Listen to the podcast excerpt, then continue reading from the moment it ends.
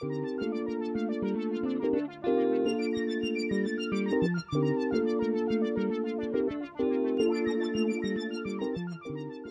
til dette podcast fra Finansforbundet om funktionsnetværk.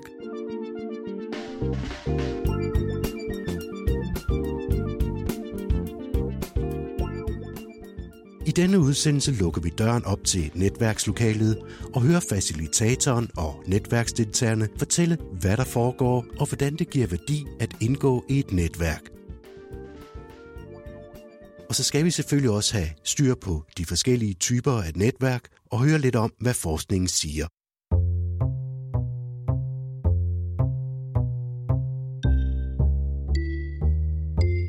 I udsendelsen kommer du til at møde netværksfacilitator Torsten Laversen. Det er jo ikke mig, der er netværket.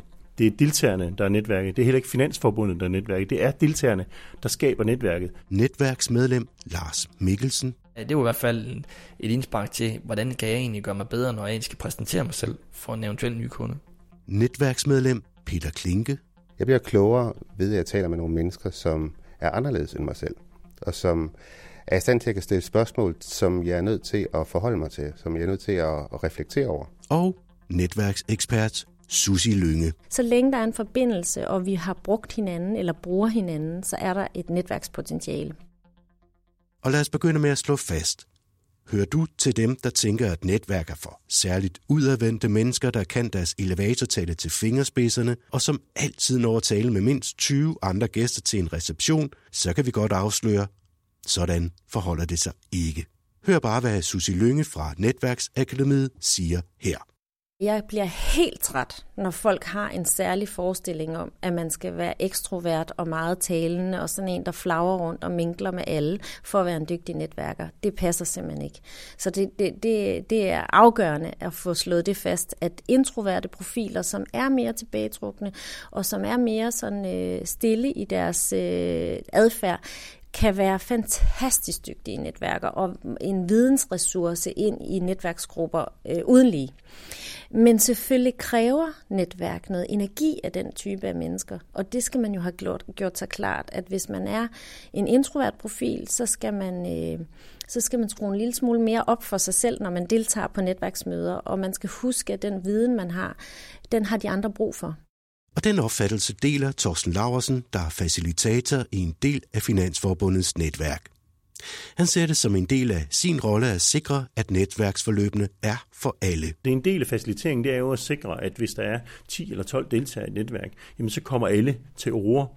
Øh, og det kan man facilitere sig ud af på mange forskellige måder. Blandt andet, hvis man ser på, hvad det er for temaer, man skal tage op, jamen så kan man lave små øvelser, hvor man, hvor man beder dem om måske bare i stillhed og forholde sig til, hvad er det, der fylder? Hvad er det, der fylder hos dig lige nu? Hvad vil være relevant at diskutere for dig på det her eller på et af de kommende øh, netværksmøder? Og så, øh, så får man jo et billede af, hvad er det for nogle, hvad er det for nogle udfordringer, der er? Hvad er interessant? Øh, og, kan, og kan plukke ud for det. I dag har vi, øh, har vi to temaer på bordet. Hanne, du har jo faktisk forberedt øh, et lille tema, du gerne vil diskutere i forhold til... Og så har vi allerede lukket døren op til netværkslokalet, hvor facilitatoren i grove træk har lagt bordplan for medlemmerne. Jamen altså, øh, til, til netværksmøderne, så sidder de jo typisk ikke i en hestesko, så man føler sig som den der meget, meget store gruppe, hvor man skal sidde og tale hen over et, et stort rum. De bliver typisk øh, brudt ned i nogle mindre grupper, hvor de sidder ved, ved, ved bordet med en, øh, med en fire stykker ved hvert bord, så, øh, så det bliver en mere intim stemning, vi også har på mødet, øh, og så vi kan lægge mange af dialogerne nede ved, ved bordene. Og naturligvis så gør vi også det, at vi så også mixer, mixer dem imellem bordene undervejs, så man ikke altid øh, sidder og taler, taler med de samme. Imens står facilitatoren og styrer ensemblet som en anden dirigent, eller hvad? Jeg ser i virkeligheden mig selv mere som en, som en, en jazzband-leder, øh, som, øh, som øh, et, et langt stykke hen ad vejen spiller sammen med, med bandet og, og prøver at finde ud af, hvordan kan vi improvisere os igennem nogle ting, øh, hvordan kan vi tage de forskellige bidrag ind, og så ser vi, øh, hvad udbyttet bliver, hvad bliver det for et nummer, vi kommer til at spille. Det er ikke givet på forhånd, som det er med, øh, med et, øh, et stykke i et symfoniorkester. Der opstår ting i processen, som vi ikke kan vide på forhånd. Og sådan er det med netværk. Vi ved ikke altid, hvad det er, de kommer med. Og, øh, men det eneste, vi ved, det er, at der kommer altid noget spændende og interessant. Og der er altid mulighed for at få noget, øh, at få noget udbytte med hjem.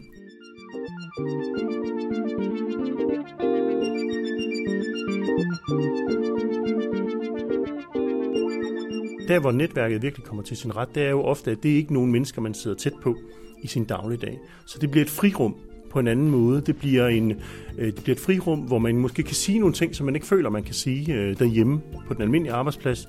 Og det bliver også en sandkasse, hvor man kan prøve nogle ting af, hvor man kan komme og, og sige til nogle af de andre, jeg har den her udfordring, øh, jeg har overvejet at gøre det her, jeg har gjort mig de her tanker om, hvad jeg kunne gøre, og jeg har tænkt mig at angribe det an på den, på den her måde. Hvad tænker I om det? Hvordan vil det blive modtaget af din chef, eller af dine øh, lederkolleger, eller af dine medarbejdere for den sags skyld? Siger altså netværksfacilitator Thorsten Laversen.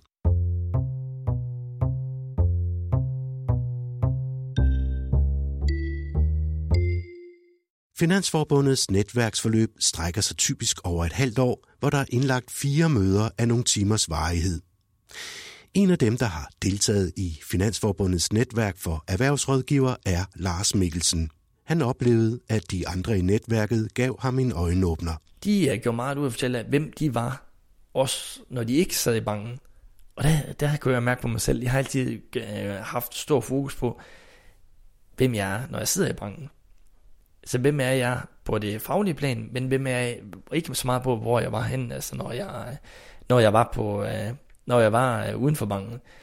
Og det ønsker kunderne bare om nogen at høre, hvem brokker Lars er, når jeg sidder efter klokken 4 om dagen.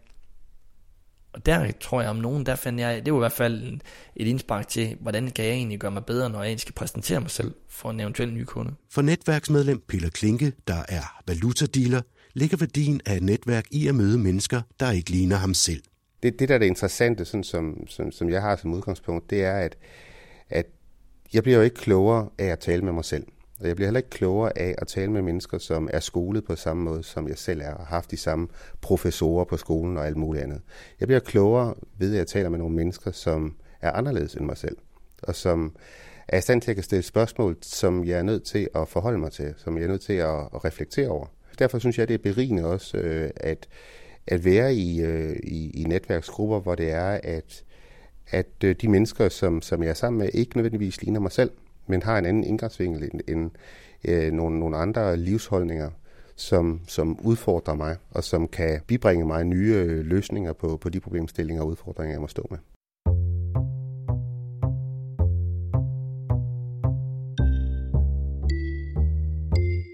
Inden vi hører mere om, hvad man kan forvente af at være en del af et netværk, så lad os lige blive lidt klogere på netværkstyper. Susi Lynge forklarer. Altså helt overordnet, så kan vi jo sådan inddele netværk i to slags. De løse forbindelser, som er alle mennesker, vi på en eller anden måde kender eller er connected med. Og øh, der viser forskningen, at vi har mellem 1500 og 3000 interessante øh, connections, som professionelt kunne være øh, vedkommende og dyrke øh, hver især sådan i gennemsnit. Ikke? Så er der selvfølgelig plus minus der. Øhm, og det er der rigtig mange, der overser som, en, som netværk. De tror, at netværk er kun noget, sådan en klub, man melder sig ind i. Det er det jo ikke at netværk er forbindelser mellem mennesker. Det er den ene slags netværk, og det kan både være nære relationer og perifære relationer. Det kan være øh, øh, mennesker, som du ofte ser og har øh, et tæt samarbejde med, men det kan også være mennesker, du ser sjældent. Så længe der er en forbindelse, og vi har brugt hinanden eller bruger hinanden, så er der et netværkspotentiale. Den anden type af netværk er designet netværk, hvor at man indgår i en eller anden form for øh, netværkssammenhæng, øh, hvor der er et strategisk formål med, hvorfor mødes vi her. Det kan være et funktionsnetværk, hvor man mødes og har den samme type af stilling, eller kommer fra den samme type af branche, hvor man indgår i et, øh, et netværk og deler viden på tværs. Der vil, der vil tilknytningsmotivet jo være meget stærkt, fordi vi alle sammen sidder i den samme type af stilling og nemt kan bruge hinanden der. Ikke? Øh, der er også netværk, som er på tværs af brancher, og hvor at diversiteten er større. Øh, og der er nøjagtigt det samme gældende i de her designede netværk, at der skal være et meget klart strategisk formål med, hvorfor er vi der, for ellers så giver det ikke mening. Man kan sige, at det, det som, øh, det, som man, man skal forvente, hvis man skal være netværksdeltager i et netværk, det er, at man skal give noget af sig selv. Altså basically, så kan man sige, at, øh, at det at gå ind i et netværk, den mindste del af det i virkeligheden er, at, øh, at man skal bruge den tid på det som man skal bruge på det. Man skal være indstillet på at give, for det er hele forudsætningen for, at man kan, man kan modtage et netværk. For det er jo ikke mig, der er netværket. det er deltagerne, der er netværket. Det er heller ikke Finansforbundet, der er netværket. Det er deltagerne, der skaber netværket. Finansforbundet skaber nogle gode rammer for at kunne være et netværk, men det er jo deltagerne, der afgør, hvad udbyttet skal være. Så man kan sige, det som, øh, det som øh, vi byder ind med os, der faciliterer netværkene, det er, at vi prøver at hjælpe dem med at skabe nogle gode rammer for at skabe nogle værdifulde samtaler, hvor de kan udveksle ting med hinanden, hvor de kan dele erfaringer, gode og dårlige erfaringer, hvor de også kan få luft for frustration, måske nogle gange. Med andre ord skal man altså være indstillet på at give og lægge energi i netværket, for at det giver værdi. Udbyttet efterfølgende, det afhænger jo i høj grad af, om du som deltager er fokuseret, om du prioriterer det. Øh, både på at prioritere din tid på deltagelse, men i virkeligheden også prioritere at arbejde med den viden, du får ud af netværket, og implementere det i din, i, i din dagligdag. Hvis ikke du er villig til det, så synes jeg, så skal man lade være med at sidde i et netværk. Fordi så kan man lige så godt gøre noget helt andet.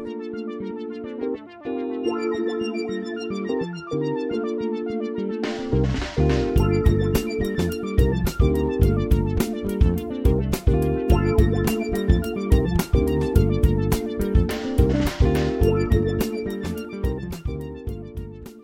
kan udbytte fra netværket være konkret.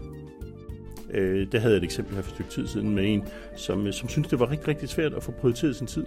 Og der var der bare øh, to af de andre, som var rigtig, rigtig gode til det, og havde lavet nogle... Øh, øh, havde nogle modeller for, hvordan de arbejdede med det, så kunne vedkommende øh, få den model og, og prøve at begynde at arbejde med det selv. Og de havde de her to, de kunne trække på, ringe til at sige, nu prøver jeg lige det her, det virker det, virker det ikke. Hvad, hvad gjorde du? Rent du også ind i nogle problemer eller det her? Så, så der er masser af sådan helt konkrete eksempler, hvor, hvor, man, hvor man tager noget derfra, som skaber umiddelbar værdi, både for personen, men også for virksomheden, øh, eller bare i det hele taget gør, øh, gør arbejdslivet nemmere.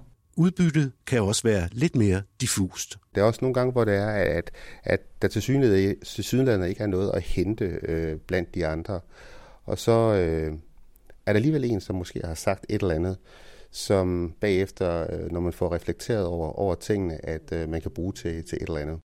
Og det er et typisk scenarie, fortæller facilitator Torsten Laversen. Der, hvor netværket det, det bygges, det er jo via øh, øh, en styrkelse af relationen. Og styrkelsen af relationen, den, den kommer jo ved, at man også måske ringer til hinanden, skriver til hinanden imellem netværksmøderne, bruger hinanden, kommer i gang med det, får bygget en tillid op, som gør, at, at jeg kan ringe til dig for eksempel og lige sige, du, nu nævnte du det der på sidste møde, der tænkte jeg ikke lige, det, det var relevant, men nu øh, står jeg faktisk i en situation, øh, hvor jeg har brug for at vide lidt mere om det. Kunne vi lige, kunne vi lige snakke sammen en halv time, eller kunne vi mødes over en kop kaffe, eller et eller andet i den stil, ikke? Når det halve år er gået, og de fire faciliterede møder i Finansforbundet er over, hvad så?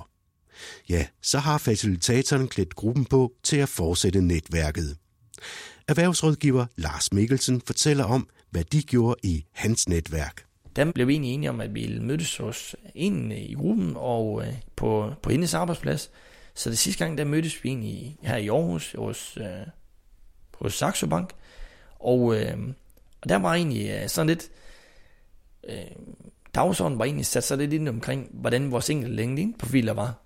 Hvordan øh, kan vi egentlig øh, gøre dem skræddersygt for egentlig også at fortælle om verden om, hvem vi er. Øhm, og jeg må da sige, i hvert fald min egen linkprofil, som jeg gik ind med inden tiden, det var det egentlig, at jamen, den var lige i skabet, og den kunne jeg ikke gøre bedre, eller noget som helst. Jeg synes, jeg havde formuleret, hvem jeg var som en person, og også, øh, ja, hvad min rolle var i Danske Bank, som jeg sidder med i dag, eller arbejder hos i dag.